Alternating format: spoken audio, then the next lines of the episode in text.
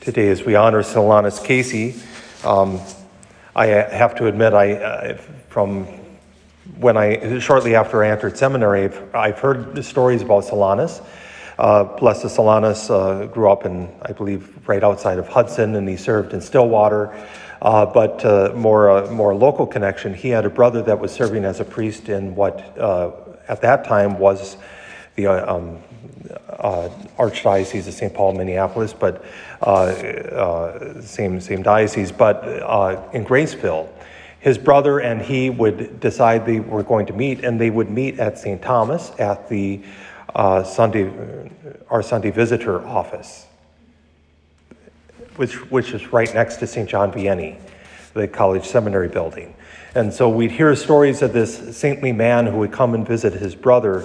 And, uh, but it wasn't until a few years ago where, where more and more stories started, I started to hear more and more. And one that just utterly astonishes me, some of the stories. And, and uh, um, there, of course, is a website set up with all sorts of little and some not so little videos of, uh, of the, the, various Capuchins who served with him, uh, their own story, and various lay people who had experienced him. And, and uh, I, so I've watched some of those, but I, I, don't remember where it was that one of them, or whether it was a story of uh, another, would have been another religious who shared, but he was the kind of uh, porter, uh, doorkeeper uh, office manager who would just serve the needs of the the individuals. And well, one day, without caring about himself, and one day somebody gave him a bowl of ice cream. It was a rather hot day, and he thanked them for it, and he put it in his desk drawer.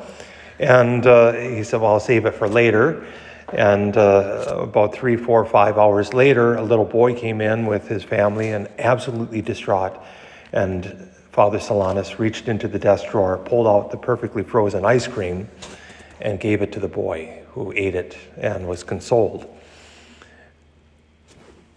We should know that doesn't happen normally.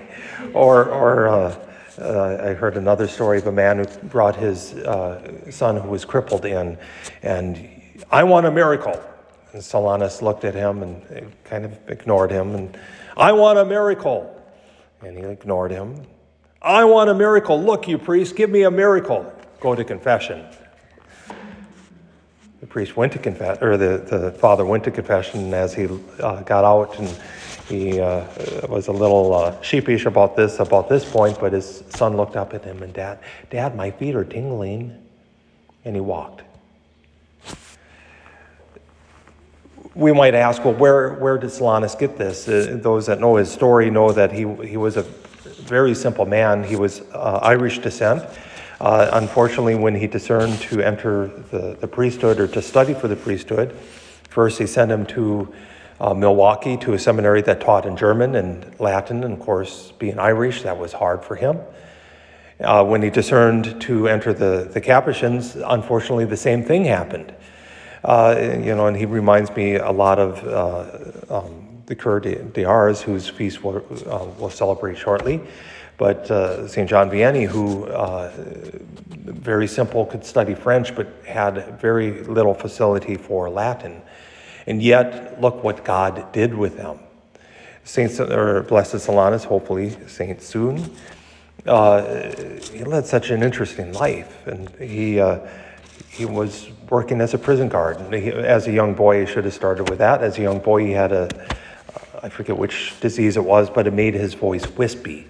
And I can't imagine him being a prison guard in Stillwater. And he worked with uh, a member of the James Younger gang, gang. And he befriended this former bank robber and helped him why, why, even before he was even a priest? But it was really the witnessing a murder as he was a streetcar driver, witnessing a very violent murder that drove him to, to want to help heal the, the hurts of humanity. And despite that simpleness, look at all that God had done. And in fact, when he was ordained, he was ordained a priest simplex, which for hopefully most of us know, is, uh, is no longer a category, but a, a, priest who was ordained simplex could say Mass, but they couldn't preach, they couldn't, certainly couldn't preach doctrinal homilies, and they couldn't hear confessions. And he accepted that. And yet, he knew. Much like today's gospel passage, we might ask, well, where did he get this? Where? Where? And, and I think what happens is when we start to stop to see the person as they really are and stop to recognize God's gifts, stop to recognize how God is working in others, that's when we uh, begin to ask that question. And the people of, of Nazareth asking, well, where did Jesus get all of this? They forget the fact that he's Jesus, he's the Son of God. And Mary probably sat there and said, Well, I know where he got it from. And Joseph, if he was around, probably, probably uh, the same thing. Why are you asking this question?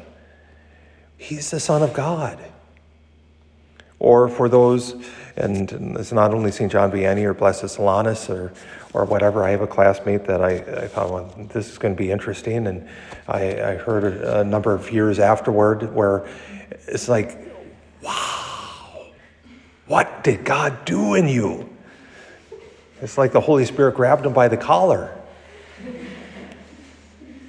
Again, we have to see how God is working. And maybe this day to recognize how God is working in each one of us, too. That we sus- suspend whatever disbelief it is, that we allow Blessed Solanus to inspire us to see uh, not only the, the, the wounds and the, the hurts and the, the little ways that we're, we're affected, but to see how God's grace is there. One last thing the, the Solanus was very prone to saying, talk about not being able to preach, but by his life he did, but he always said, Thank God ahead of time. Thank God ahead of time. I can't think of anything better.